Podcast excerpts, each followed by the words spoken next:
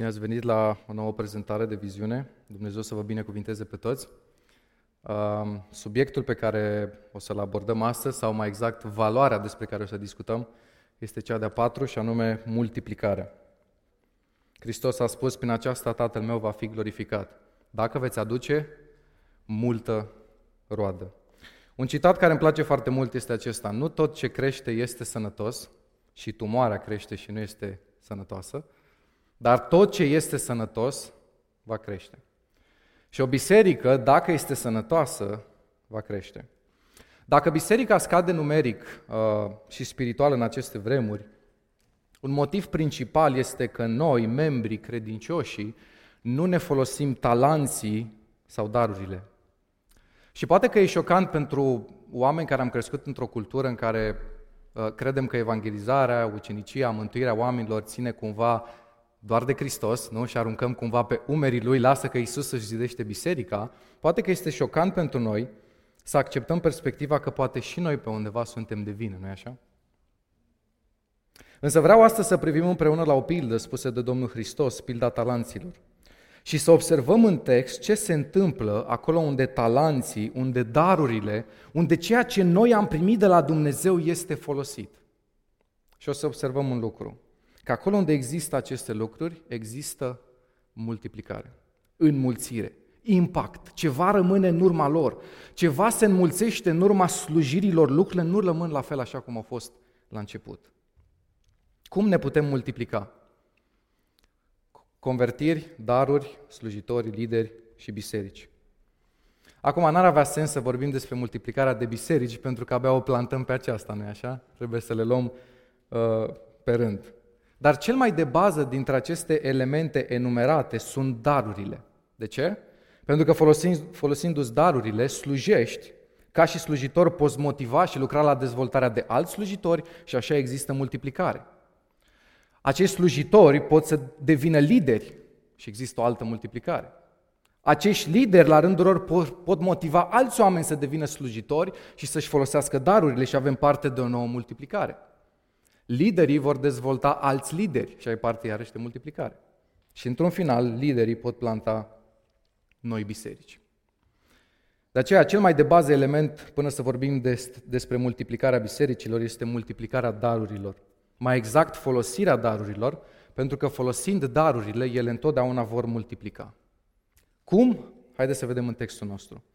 Pilda talanților, Matei 25. Atunci împărăția cerurilor se va asemăna cu un om care când era să plece într-o altă țară a chemat pe robii săi și le-a încredințat avuția sa. Unuia i-a dat cinci talanțe, altuia doi și altuia unul. Fiecăruia, fiecăruia după puterea lui și-a plecat. Îndată cel ce primise cei cinci talanți s-a dus, i-a pus în negoț și a câștigat cu ei alți cinci talanți. Tot așa, cel ce primise cei doi talanți a câștigat cu ei alți doi. Cel ce nu primise decât un talent s-a dus de a făcut o groapă în pământ și a ascuns acolo banii stăpânului său. După multă vreme, stăpânul robilor, acelora s-a întors și le-a cerut socoteală. Cel ce primise cei cinci talanți a venit, a adus cinci talanți și a zis, Doamne, mi-ai încredințat cinci talanți, iată că am câștigat cu ei alți cinci. Stăpânul său i-a zis, bine, rob bun și credincios, ai fost credincios în puține lucruri, te voi pune peste multe lucruri. Intră în bucuria stăpânului tău. Cel ce primise cei doi talanți a venit și el și a zis, Doamne, mi-ai încredințat doi talanți, iată că am câștigat cu ei alți doi. Stăpânul le-a zis, bine, rob bun și credincios, ai fost credincios în puține lucruri, te voi pune peste multe lucruri. Intră în bucuria stăpânului tău. Cel ce nu primise decât un talent a venit și a zis, Doamne, am știut că ești un om aspru care se cer de unde n-ai semănat și strângi de unde n-ai vânturat. Mi-a fost teamă și m-am dus de ți-am ascuns talentul în pământ. Stăpânul său i-a răspuns, rob viclean și leneș. Ai știu că se cer de unde n-am semănat și că strâng de unde, de unde n-am vânturat. Prin urmare, se cădea ca tu să-mi fi dat banii la zarafi, iar la venirea mea mi-aș fi luat înapoi cu dobândă ce este al meu. Luați dar talentul și dați-i celui ce are zece talanți. Pentru că celui ce are îi se va da și va avea de prisos. Dar de la cel ce n-are se va lua și ceea ce are. Vedeți, de obicei noi înțelegem ca fiind un obicei greșit ceva ce facem greșit acele greșeli de comitere. Însă nu vorbim și despre greșelile de omitere. Un obicei greșit nu este doar ce facem greșit, dar și ceea ce omitem să facem corect. Și asta este exact greșeala în care se regăsește robul cel viclean și leneș din pilda talanților. El nu este neapărat acuzat că a făcut ceva greșit, cât este acuzat că a omis să facă ceea ce este corect, și anume să-și folosească talentul. Același lucru se întâmplă și în pilda Samariteanului, unde veți observa uh, că Scriptura nu spune de preot și levit că au făcut neapărat ceva greșit. Nu s-au dus împreună cu tâlharii să dea în cap celui căzut acolo, dar au omis să facă ceea ce era corect să facă. De aceea Scriptura face această referire și în dreptul lor. Nu s-au oprit. Cu alte cuvinte, au omis să facă ceea ce era corect să facă. Din textul nostru, pilda talanților, am identificat cinci emuri, ca să fie ușor de reținut, care ne vor ajuta să înțelegem ce este și ce nu este multiplicare. Vom vorbi despre miracolul multiplicării, de ce multiplicarea, de ce înmulțirea este un miracol, de ce o minune. Mitul multiplicării, vom discuta despre o înțelegere greșită asupra multiplicării, miza multiplicării, de ce să ne multiplicăm, care e scopul final, ce e în joc, care e miza, de ce e atât de important. De ce nu e fain să rămânem undeva, poate, nu știu, la 50 de oameni, să fim o happy family și să rămânem așa? De ce trebuie să ne mulțim? De ce Hristos dorește ca noi să ne mulțim? Motivația multiplicării, cine e în centru? Și mentalitatea multiplicării. Cu alte cuvinte, care trebuie să fie mentalitatea corectă în tot procesul acesta de multiplicare? Câteva precizări importante pe marginea textului 1. Unul i-a dat cinci talanți, altuia doi, altuia unul. Observați, vă rog, din text, tuturor a dat ceva. Tuturor a dat măcar un talent și ăsta e primul adevăr pe care Iisus vrea să-l pună în mintea ucenicilor și în mintea noastră. Fiecare aveți și avem măcar un dar din partea lui Dumnezeu. Precizarea numărul 2. Nu toți avem același număr de talanți. Unii vom fi poate mai înzestrați, mai mulți talanți, alții vor avea mai puțini. Cei care au mulți talanți nu trebuie să-i desconsidere pe ceilalți și nici invers. Ideea transmisă de Isus e clară. Nu contează în primul rând numărul talanților. Ceea ce contează este ce facem noi cu ceea ce am primit. Precizarea numărul 3. Unii refuză să-și folosească talanții. Sunt persoane care nici măcar nu știu care sunt talanții lor, nu și-au descoperit. Și din nefericire există comunități unde nici măcar nu ești ajutat să descoperi ce Dumnezeu a pus în tine. E bine, în vertical ne propunem ca orice om să poată să-și identifice darurile și să poată astfel să crească în slujirea lui. Punctul 1. Miracolul multiplicării. De ce multiplicarea este un miracol? Observați în text, deși multiplicarea are loc prin implicarea robilor, prin faptul că ei înțeleg chemarea stăpânului și se pun pe treabă, resursele pe care ei le folosesc nu sunt ale lor, sunt ale stăpânului. Ce ai și să nu fi primit, întreabă Scriptura în 1 Corinteni 4 cu 7. Observați în text, ei multiplică, dar multiplică avuția stăpânului. Dacă stăpânul nu le-ar fi încredințat, ei nu ar fi avut ce să multiplice, nu-i așa? E simplu și logic. În același mod, noi nu am putea astăzi să ne avem unii pe alții, noi nu am putea planta această biserică, noi nu am putea să vedem cum tot mai mulți credincioși, slujitori, lideri se ridică, se adaugă dacă Hristos nu ar fi prezent. Omenește vorbind se poate, spiritual vorbind, fără resursele lui spirituale, nu putem avea rezultate spirituale, și doar omenești. Orice rezultat are loc doar pentru că Hristos este implicat. Dacă poți să slujești cu un dar, este pentru că, în primul rând, El ți l-a dat. Altfel n-ai avea cu ce să slujești. De aceea vorbim despre un miracol, pentru că vorbim despre un Dumnezeu infinit, interesat de noi, oamenii ăștia finiți. Și nu doar interesați la nivel general, dar în cele mai mici detalii El se implică și a pus în noi daruri ca să putem să slujim. O remarcă de asta pe care o veți găsi pe paginile Scripturii este tocmai aceasta în Carte Faptele Apostolilor. Ei împreună ca și comunitate se implicau, slujeau, se osteneau, lăudau pe Dumnezeu și Domnul adăuga în fiecare zi la numărul lor, adică se multiplicau, se înmulțeau. Vedeți, avem un Dumnezeu care nu crede în stagnare și nici noi nu trebuie să credem. Sunt numeroase remarci în toată Scriptura care, pe care Dumnezeu le face, care ne arată tocmai dorința Lui de a multiplica și de a înmulți. Miracolul multiplicării 2, mitul multiplicării. Multiplicarea înseamnă întotdeauna creștere. Ăsta e un mit. Și o să spuneți cum, a multiplica înseamnă că mulțești, înseamnă că e mai mult. Vedeți, multiplicarea va însemna uneori și scădere, ca mai apoi să creștem. Noi, în mediul nostru, numim procesul acesta cernere. Cred că ați auzit de el. Uitându-ne în text, la prima vedere, se pierde un om și se pierde un talent. Omul acela este azvârlit de către stăpân pentru faptul că a stat neroditor. După versete întregi în care se vorbește despre cum talanții au fost multiplicați, mulțiți, urmează această parte în care vedem și o scădere. Dar deși la prima vedere vedem scădere, observați cum de fapt talentul nu se pierde, talentul este luat și dat celui ce avea cinci talanți. De ce lui? Pentru că el deja a dat dovadă că cu ceea ce a primit e dispus să se pună la dispoziția stăpânului. Și Isus face această afirmație, că și celui ce are îi se va da și va avea de prisos, iar de la cel ce n-are se va lua chiar și ceea ce are. Vă dau o veste care poate nu o să vă placă atât de mult. Vor exista momente în viața acestei biserici când multiplicarea va însemna și scădere. Nu toți care vor veni în această biserică și vor spune rezonăm cu viziunea și vrem, vrem să fim aici cu voi, vrem să tragem împreună cu voi, vor și face asta. Vor fi persoane care în procesul multiplicării vor face parte din această categorie de scădere. Dar atenție, aici e partea încurajatoare. Multiplicarea biblică înseamnă în primă fază scădere, ca ulterior să însemne de fapt tot creștere. Și dați-mi voie să vă mai exemplific un episod din Scriptură unde se întâmplă același lucru. În Ioan 6 cu 66, din clipa aceea, spune Scriptura, mulți din ucenicii lui s-au întors și nu mai umblau cu el. Atunci Isus a zis celor 12, voi nu vreți să vă duceți? Doamne a răspuns Simon Petru, la cine să ne ducem? Tu ai cuvintele vieții veșnice. La prima vedere, Hristos pierde câteva zeci de ucenici, nu-i așa? La prima vedere, multiplicarea a însemnat scădere.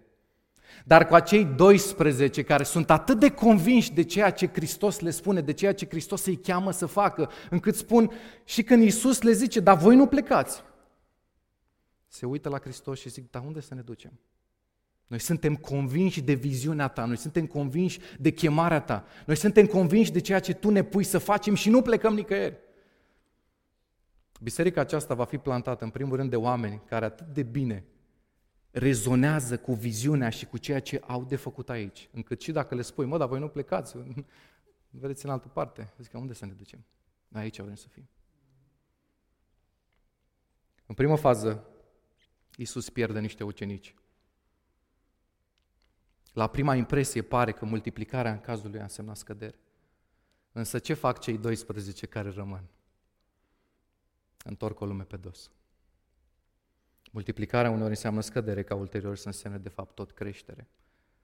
De ce spun lucrul acesta? Pentru că vor fi momente în viața bisericii când poate, după momente faine de adăugare de oameni care rezonează, care trag, te trezești că pleacă anumite persoane. Și poate să fie descurajant, nu-i așa? Poți să te uiți și să zici, poți să chiar să te îndoiești de lucrare. Nu vă îndoiți, nu vă speriați, Hristos are ultimul cuvânt. Multiplicarea biblică înseamnă uneori și scădere, nu doar creștere. Trei, miza multiplicării. Observați, împărțirea talanților a fost făcută cu un scop. Talanții primiți trebuiau puși în negoți pentru a aduce câștig stăpânului. Stăpânul se așteaptă ca noi să folosim talanții. El când vine la rob, nici nu intră în discuție ideea că poate unii dintre ei n-au folosit talanții. Așteptarea lui era ca toți să folosească ceea ce le-a încredințat și toți să multiplice ceea ce au primit. Și același lucru e valabil și astăzi. Oferirea darului înseamnă, înseamnă chemarea lui ca tu să-l și folosești. Pentru că sunt oameni care au anumite daruri și care se întreabă, oare vrea Dumnezeu să slujesc? Păi de ce ți-a mai dat darul? Faptul că ți-a dat un dar înseamnă că ți-a făcut și o chemare ca tu să te implici, ca tu să slujești. Nu există o categorie de oameni cărora Hristos să le încredințeze daruri și cumva cu ei să nu vrea să le și folosească. Darul vine la pachet cu chemarea la slujire. Ăsta e scopul pentru care El ți-a dat și a pus în tine ceea ce ai. Ca tu să-L slujești pe El și astfel să aduci câștig împărăției. Să multiplici. Înțelege că miza nu ești doar tu și darul tău. Miza e împărăția lui Dumnezeu și extinderea, multiplicarea, înmulțirea care poate avea loc. Tu ce vrei să faci cu ce ai primit? Sau tu ce faci cu ce ai primit? Îți știi darurile și dacă le știi ce faci cu ele. Vedeți, voi, noi, suntem cei cărora Dumnezeu ne-a încredințat o comoară. Observați în text. Versetul 14. Atunci împărăția cerurilor se va asemăna cu un om care când era să plece într-o altă țară a chemat pe robii săi și le-a încredințat, atenție, avuția sa, comoara sa. Ceea ce Dumnezeu a pus în tine e o comoară, e ceva prețios. Și poate că aici am fi tentat să ne uităm la noi și să zicem, dar cum darul ăsta al meu, așa de mic, încă atât de, de, de nedezvoltat, mai am atâtea de îmbunătățit, încă mai trebuie să cresc atât de mult în slujirea mea, cum să fie asta o avuție? Însă tu trebuie să înțelegi că darul tău, chiar dacă e în stare de început, e o comoară pentru că așa îl numește Hristos. Nu va fi o comoară doar în viitor undeva. Pentru că Dumnezeu nu privește doar la ce ești astăzi, și la, și, și la ce poți să fii mâine. Și la ce poți să fii peste un an, peste doi, peste zece. Dumnezeu s-a dus, l-am dat la Gedeon și zice, Domnul cu tine? Cum? Viteazule. Și ăsta spune Scriptura că tremura de frică. De aceea darul tău e o comoară. Pentru că pus în negoții, implicându-te și slujind, tu vei dezvolta, vei multiplica, vei înmulți ceea ce ți-a dat stăpânul. Și ceea ce ți-a dat stăpânul reține. Scriptura spune că e o comoară. De exemplu, dacă un talent ar fi fost de, argint, de, de aur, valoarea lui în banii de astăzi ar fi undeva la 300.000 de dolari. Ca idee. Acum imaginez că nu era un talent în piatră, îmi imaginez că era totuși ceva prețios din moment ce e numit avuție. Pentru că sunt oameni care se uită și spun, dar eu am doar un dar. Atunci înțelegi ce înseamnă darul ăla? Cât de prețios e în ochii lui Hristos un dar. Nu e un rest, nu e un lucru cât de cât important, e o comoară. 2 Corinteni 4 cu 7 ne spune că omoara aceasta o purtăm în niște vase de lut pentru că această putere nemaipomenită să fie de la Dumnezeu și nu de la noi. Cea mai mare comoară pe care o porți, puteți căuta contextul din 2 Corinteni 4, este însuși Hristos. Oferă-L pe Hristos oamenilor, oferă-L pe Hristos celor din biserică. Asta e miza multiplicării, e uriașă. Îl putem oferi pe Hristos celorlalți prin prisma darurilor pe care fiecare dintre noi le avem. Eu vreau să vi-l ofer vouă pe Hristos prin darurile pe care Dumnezeu le-a pus în mine. Și îmi doresc ca voi să mi-l oferiți mie pe Hristos, prin darurile pe care Dumnezeu le-a pus în voi. Grupuri mici, închinare, asimilare, predicare, rugăciune, încurajare, dărnicie, daruri spirituale și putem să continuăm prin tot ce avem, slujind acolo specific în chemarea noastră. Putem să-L oferim pe Hristos celor de lângă noi. Și atunci împărăția lui Hristos se extinde și de ce avem parte de multiplicare. Înțelegi tu miza multiplicării? Ce e în joc de fapt? Acum, de ce oamenii care ajung să slujească, care slujesc, ajung să slujească și mai mult? Uitați-vă în text, cel care a pus talanții în negoț, ce face stăpânul? Multiplică, din cauza că a multiplicat, îi dă. Asta înseamnă mai multe daruri, dar și mai multă responsabilitate. Priviți la cei ce slujesc și veți observa un lucru. De-a lungul anilor vor sluji din ce în ce mai mult. Priviți la cei ce nu slujesc și dacă nu-și dau un restart, veți observa un alt lucru. Vor sluji din ce în ce mai puțin. De ce? Pentru că Dumnezeu spune, dacă nu vrei să-ți folosești darul, talentul, îl iau de la tine și îl dau celui care are deja talanți, dar și îi folosește. Înțelege miza, nu ești doar tu, nu e doar darul tău, miza e multiplicarea, extinderea împărăției lui Hristos. Tocmai de aceea stăpânul în pildă nu ia în calcul ideea că acel tarant să rămână cumva îngropat, că acel tarant să rămână undeva nefolosit. El știe de ce a dat anumite daruri, el știe de ce ți-a dat ție anumite daruri și el vrea să fie și folosite. De aceea, în pildă, stăpânul zice, ok, nu vrei tu să-l folosești, nici o problemă, îl iau și îl dau altcuiva. Pentru că miza nu ești tu și darul tău, miza e, sunt eu și împărăția mea care trebuie să se extindă cu sau fără tine. Miracolul, mitul, miza. 4. Motivația multiplicării. Motivația celor doi a fost stăpânul. Și tocmai ăsta a fost unul din motivele reușitelor lor. Motivația celui care a primit un singur talent, dacă vă uitați în text, a fost centrată pe el. Și tocmai asta a fost unul din motivele falimentelor lui. Îi vedem pe cei care au multiplicat, cum afirmă cu smerenie, cu recunoștință, Doamne, mi-ai dat cinci talanți, mi-ai încredințat doi talanți, iată ce al tău. Toate afirmațiile lor și modalitatea lor de exprimare și de raportare la stăpân a dovedit că ei au această viață centrată pe stăpân, nu pe ei. Una din cele mai mari responsabilități ale noastre ca și comunitate, constă în a pune pe Hristos în tot ceea ce facem, în centrul slujirii și a motivației noastre. Doamne, ajută-ne la asta. Și vreau să vă citesc o povestire care ne exemplifică atât de bine elementul acesta al motivației.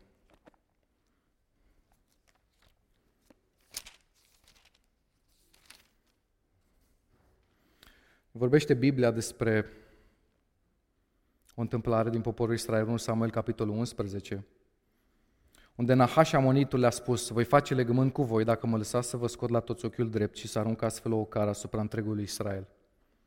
Bătrânii din Abes au zis, dă-ne un răgaz de șapte zile ca să trimitem soli în tot ținutul lui Israel și dacă nu va fi nimeni să ne ajute, ne vom supune ție. Solii au ajuns la Ghibea, cetatea lui Saul, și au spus aceste lucruri în auzul poporului. Și tot poporul a ridicat glasul și a plâns. Oamenii aceștia urmau să li se scoată un ochi. Și frații lor aud despre asta. Reacția lor e că se pun pe plâns. Uneori cele mai ieftine lucruri prin care putem să iubim pe oameni sunt tocmai genul ăsta de frate, simt cu tine, plâng.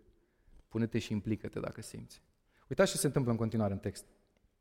Saul tocmai se întorcea de la câmp în urma boilor și a întrebat, ce are poporul de plânge? I-au istorisit ce spuseseră cei din Iabes. Cum a auzit Saul aceste lucruri, Duhul lui Dumnezeu a venit peste el și s-a mâniat foarte tare. A luat o pereche de boi, i-a tăiat în bucăți și le-a trimis prin soli în tot ținutul lui Israel zicând, oricine nu va merge după Saul și Samuel, își va vedea boii tăiați la fel. Știți care e reacția acestor oameni? Groaza Domnului a apucat pe popor, care a pornit ca un singur om. În momentul în care în joc au fost animalele lor, s-au pus pe treabă. Când în joc era ochiul fraților lor, s-au pus pe plâns. Au zis, vă scot ăștia ochiul, ne rugăm pentru voi. Cam ceva de genul. Simțim cu voi, ne pare atât de rău. Ne punem pe plâns. Când Saul spune, o să vă pierdeți toate animalele dacă nu vă puneți pe treabă. Dintr-o dată îi vezi cum se mobilizează și într-o unitate din aceasta desăvârșită se pun pe treabă. Noi trebuie să facem ceva. Vă întreb care era motivația lor? Oamenii de lângă ei, fraților, sau ei înșiși? Aș vrea să te întreb, care e motivația cu care slujești? Într-o ultimă instanță, dacă spui o serie de întrebări adânc în inima ta, de ce slujești? Cine e în centru? Ești tu sau e Hristos? Ești tu sau e Dumnezeu? Pentru că te uiți la oamenii aceștia și îți dai seama foarte clar. în centru erau ei. Și așa ajungem la al cincilea lucru unde o să dezvoltăm un pic mai mult. Miracolul, mitul, miza, motivația și mentalitatea multiplicării. Care e mentalitatea cu care slujești? Stăpânul său i-a răspuns, rob viclean și leneș. Observați, pe stăpân nu l-a interesat doar că el nu s-a implicat, că el nu a multiplicat, că el nu a slujit. L-a interesat și de ce. Cu alte cuvinte, care a fost mentalitatea din spatele lipsei lui de implicare? Și el a pretins că a fost teamă să cheltuiască talentul pentru a obține un câștig, când teama lui ar fi trebuit să fie tocmai returnarea talentului fără vreun câștig. Sunt oameni care spun, decât să slujesc pe Domnul, pot să mai și falimentez, mai bine nu mai fac, stau în banca mea. Știți cum sunt și oamenii din lume care multor zic, decât să mă pocăiesc și poate nu reușesc să țin, mai bine nu o fac. Adică te tem mai mult că l-ai slujit și în același timp ai falimenta adesea, dar nu te tem mai tare să nu slujești deloc. Wow, interesant. Robul cel leneș nu a vrut să riște nimic. Întotdeauna când vrei să faci un lucru există și un risc. Există riscul de a reuși sau de a falimenta. Cei ce au pus talanții în negoți au riscat ceva, dar s-a meritat pentru că au și câștigat, au multiplicat talanții, au primit aprecierile stăpânului. Când riscăm pentru Dumnezeu, se merită întotdeauna. Și când nu ne iese și o dăm în bară, Hristos ne vede inima și tot se merită. Însă noi avem multe explicații pentru lipsa de implicare, însă stăpânul pune foarte ferm punctul pe ei viclean și leneș. Oricare ar fi până la urmă argumentul invocat de cineva pentru a justifica lipsa de implicare în slujire sau în lucrare sau în folosirea darurilor primite. argumentul acela nu va rezista în fața Marelui Stăpân Dumnezeu. A încercat să argumenteze stăpânul imediat, i-a răspuns în doi timp și trei mișcări imediat i-a arătat. Dacă tu spui asta, ar fi trebuit să faci asta. Stăpânul explică motivele și ce stă în spatele lipsei lui de implicare. Acesta a acționat în mod conștient, a vorbit mult și a avut o atitudine greșită. Și voi știți că atunci când noi nu suntem implicați, voi știți foarte bine că elementele acestea sunt prezente și în dreptul nostru. O facem conștienți, stăm pasiv conștienți, vorbim, dar cu scopul de a ne justifica și avem o atitudine greșită. Acum, textul acesta nu ne dezvăluie foarte multe mentalități pe care le putem surprinde în slujire, de aceea vreau să ne ajutăm de un text, ce anume pilda Samaritanului, unde să găsim câteva mentalități foarte prezente în slujire. Foarte pe scurt, Ierihonul se afla la aproximativ 32 de kilometri de Ierusalim. Un om face o călătorie, este prins de tâlhari. Uh, în zona respectivă erau atât de multe evenimente de genul acesta încât exista și o poreclă la drumul respectiv și anume drumul sângelui. Era ceva obișnuit să se întâmple, să fii prădat pe drumul acela. Oamenii erau răniți sau omorâți. Și de aici Hristos începe și ne prezintă câteva categorii de oameni prin care putem observa câteva categorii de mentalități pe care oamenii le au atunci când vine vorba de implicare și de slujire. Levitul și preotul ne spune Scriptura că nu s-au oprit atunci când au văzut nevoia acestui om. Preotul și levitul au următoarea mentalitate. Ce e al meu, e doar al meu. Timpul e al meu, resursele sunt ale mele, mă opresc dacă vreau și când vreau. Ei nu și-au văzut propria viață și propriile resurse în termen de administrator, ci în termen de stăpâni. Fac ce vreau cu ce al meu. Tâlharul are mentalitatea ce al meu e doar al meu, ce al tău e tot al meu. Foarte fain, nu? Tot al meu. Samariteanul are mentalitatea următoare. Ce e al meu e și al tău. Cu ceea ce eu am, cu ceea ce Dumnezeu a pus în mine, mă pun la dispoziția lui Dumnezeu. Însă mai există o categorie și o mentalitate pe care noi nu o tratăm. Și anume mentalitatea hangiului din pildă. Vedeți, majoritatea oamenilor într-o biserică verticală vor sluji. De ce spun asta? Nu vor fi atât de mulți preoți leviți care nu, să nu slujească, pentru că într-o biserică verticală oamenilor li se oferă contexte de slujire. Sunt împinși de la spate să slujească. Și dacă nu cauți o astfel de biserică și vrei doar să fii spectator, nu te vei regăsi într-o astfel de biserică unde noi vrem să slujim într-un mod intenționat. Însă hangiul va fi mereu prezent într-o biserică care caută slujire. Fiți atenți care este mentalitatea și aici vreau să avem cea mai mare grijă. Hangiul are următoarea mentalitate. Ce e al meu e al meu, ce e al tău e al tău, însă tot ce fac pentru tine te costă. Hangiu e tipul de persoană care are următoarea gândire, mă implic, dar tot ce fac costă. Sunt acei oameni care, da, se opresc, slujesc, se implică, dar întotdeauna așteaptă răsplătiri pentru ce au făcut. Mereu să fie încurajați, cocoloșiți, genul acela de mentalitate. Frate, am fost lângă tine și ți-am ajutat, e rândul tău să mă ajuți. Și cumva te îndatorează, nu ți-o spune neapărat, dar știi că asta vrei să, vrea să-ți transmită.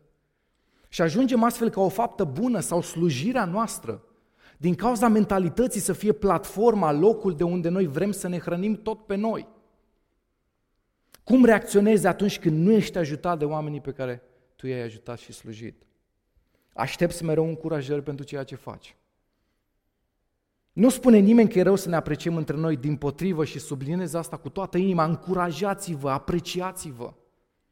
Nu spune nimeni că nu e normal să ne dorim un feedback pozitiv. Dar când accentul principal al slujirii tale pică pe tine și nu pe Hristos, ești în pericolul mentalității de hangiu. Vedeți, hangiul a fost cinstit. N-a furat, n-a tâlhărit, nu. Dar a zis, cât fac, atât te și costă. Vedeți, Hristos nu s-a pus pe o cruce și a strigat, uitați-mă ce fac pentru voi. Privirea lui tot asupra celorlalți a fost până și în acele momente și a spus, Tată, iartă-i că și nu știu ce fac. A dat fără să aștepte ceva în schimb. Vedeți, în general, noi ne comparăm doar cu preotul și levitul, nu-i așa? Din pildă. Ne uităm la noi și spunem, noi ne-am oprit, noi am slujit, noi am făcut. Însă întrebarea este tocmai aceasta. De ce faci asta? De ce slujești? Motivația ta, mentalitatea ta, ce descoperă? Cine e în centru slujirii tale? Știți mentalitatea fariseului din rugăciune pe care Iisus o menționează? Eu postez, dau zecioială, sunt mai bun decât vameșul.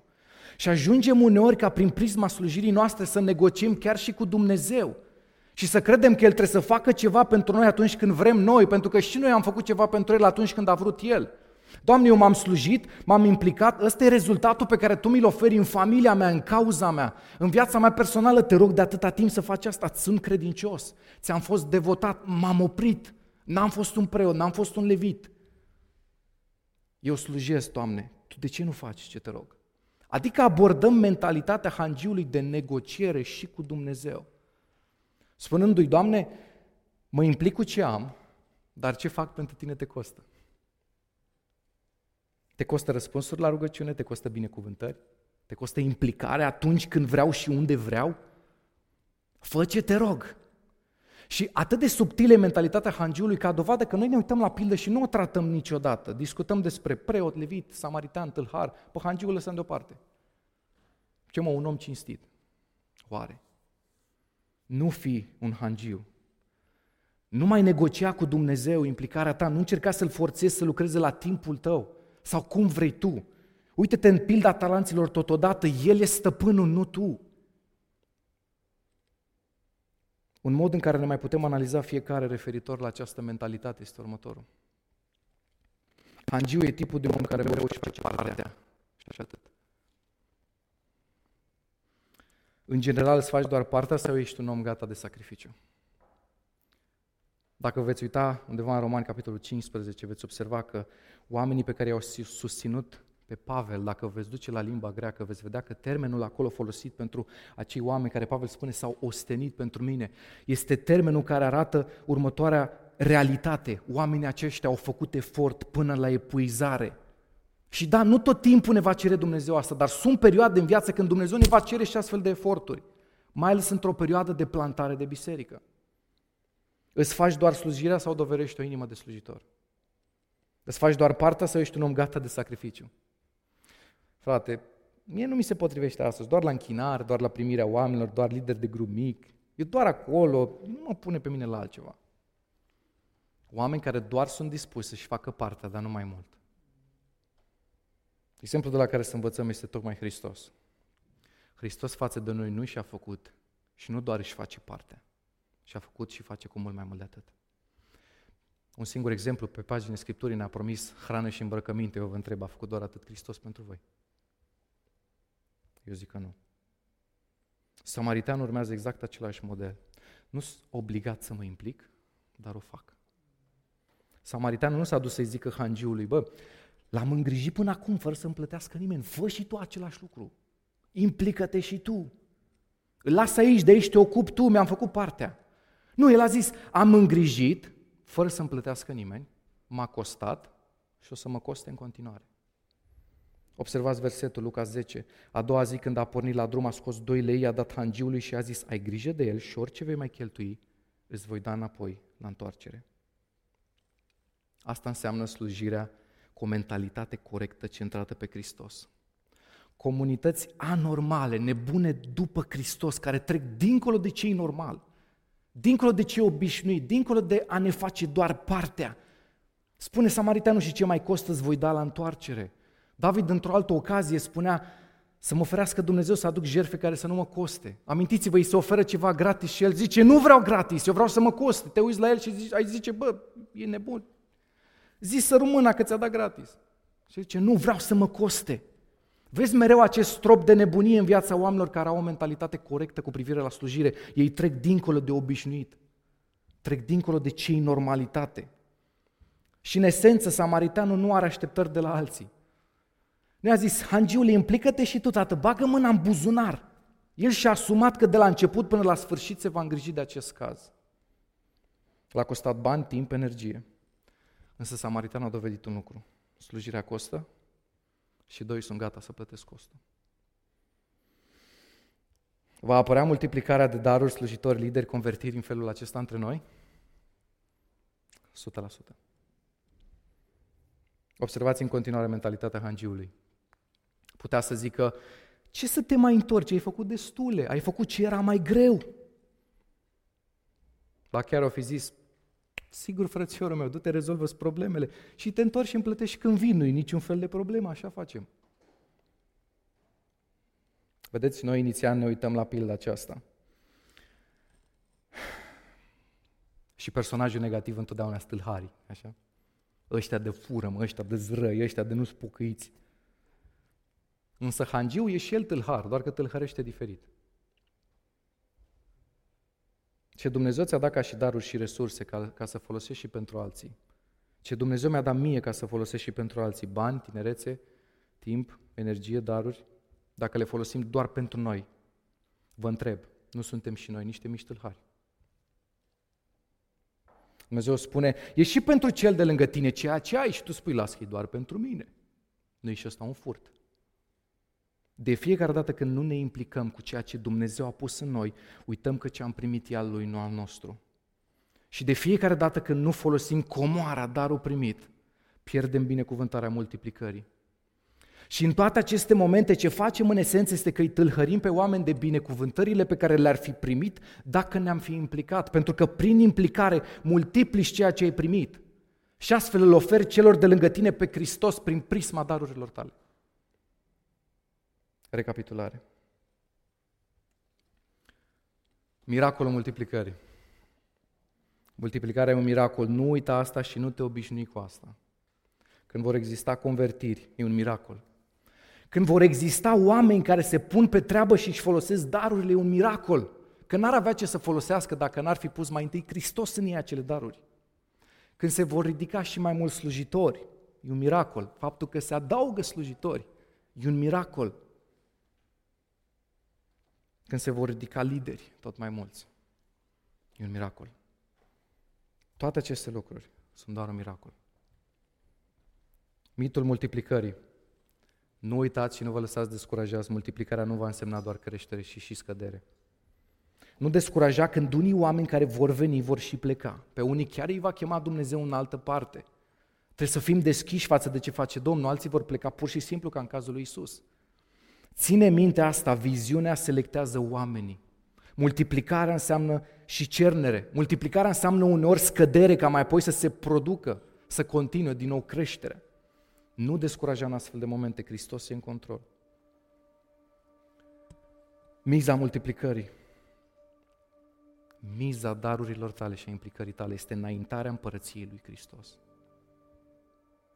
Patru, motivația multiplicării. Tu sau Hristos? Pe tine ce te motivează? Mentalitatea implicării. Care e mentalitatea cu care tu slujești? Și ce nu primise decât un talent a venit la el și a zis, Doamne, am știut că ești un om aspru care secer de unde n-ai semănat și strângi de unde n-ai vânturat. Mereu cei care nu se implică știu. Știu de ce nu trebuie să implice, de ce ei au dreptate, de ce nu trebuie să facă vreo schimbare, de ce nu trebuie să ia decizi, de ce trebuie să ia deciziile pe care să le ia. Dacă e un lucru sigur despre categoria oamenilor neimplicați, e că ei știu. Ce știu, Orice nu contează, dar știu.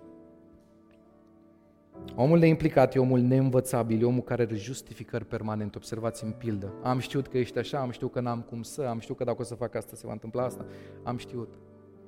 Mentalitatea omului care mereu știe, dar nu face nimic, însă până și justificările lui îl dau de gol. Observați, stăpânul își spune, dacă tot zici că știai asta, trebuia să fi făcut acest lucru. Vreau să înțelegem un lucru. Noi putem să argumentăm oricât vrem lipsa noastră de implicare. Însă orice argument în fața lui Hristos, evaluatorul suprem, pică. Gândește-te la cel mai puternic argument al tău și gândește-te că îl prezinți lui Hristos. Eu dacă fac asta, mi-e rușine. Mi-e rușine să spun că nu pot să mă implic, mi-e rușine să spun că am altceva mai important de făcut. Mi-e rușine să spun că nu am avut timp, mi-e rușine să spun că n-am putut să multiplic sau că nu am avut ce să multiplic. Pentru că realitatea este aceasta, El ne-a dat fiecăruia parte din comara Lui. Tu ce faci cu ce ai primit? Ce ai făcut până acum cu ce ai primit și ce vrei să faci în continuare? Versetul 16, îndată cel ce primise cei cinci talanți s-a dus, și a pus în negoț și a câștigat cu ei alți cinci. Observați atitudinea omului care înțelege că a primit o comoară. Vreau de astăzi să-ți schimbi perspectiva asupra darurilor. Nu-i doar un dar, e o comoară, pentru că e de la Hristos și ai primit. Observați, îndată. Adică urgent n-a mai stat pe loc. Cel care a stat degeaba și a făcut calcule, scheme, a săpat o groapă, a zis el, mă stai că nu e chiar așa cu talentul ăsta, a zis că găsește o variantă diferită decât implicarea, că e descurcăreț. Hristos nu are nevoie de descurcăreți. Hristos are nevoie de oameni implicați, de oameni cu care ceea ce ei au în viața lor, ceea ce Hristos a pus, se pun pe treabă. Stăpânul e cel ce împarte darurile, stăpânul e cel ce evaluează, stăpânul e cel ce apreciază, dar stăpânul e și cel ce condamnă. Ce ne rămâne nouă de făcut? pune talentul la lucru. Pune-te pe treabă. Și ce mai frumos de observat din text este în versetul 21 la 23. Stăpânul nu doar evaluează, dar și răsplătește pe măsură. Bine, rob bun și credincios, ai fost credincios în puține lucruri. Te voi pune peste multe lucruri. Intră în bucuria stăpânului tău. Nu știu care sunt cele mai dragi cuvinte pe care vreți să le auziți voi în viața asta.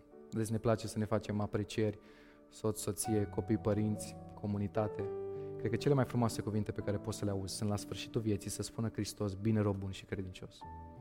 Intră în bucuria stăpânului tău. Aia a fost singura evaluare și apreciere care a contat și care va conta să o primești în viață. Restul contează prea puțin. Trăiește pentru ea. Și ce îmi place că i-a răsplătit pe măsură, zice, ai fost credincios în puține lucruri, dar eu te pun peste multe lucruri. El răsplătește pe măsură. Și ce îmi place că nu pune pe altcineva să răsplătească, El o face cu mâna Lui. Schimbarea, dragilor, și impactul pornește de la un singur samaritan, care poți să fii tu și care poți să fiu eu. Care cu ceea ce are, cu ceea ce a primit de la Dumnezeu, se pune pe treabă.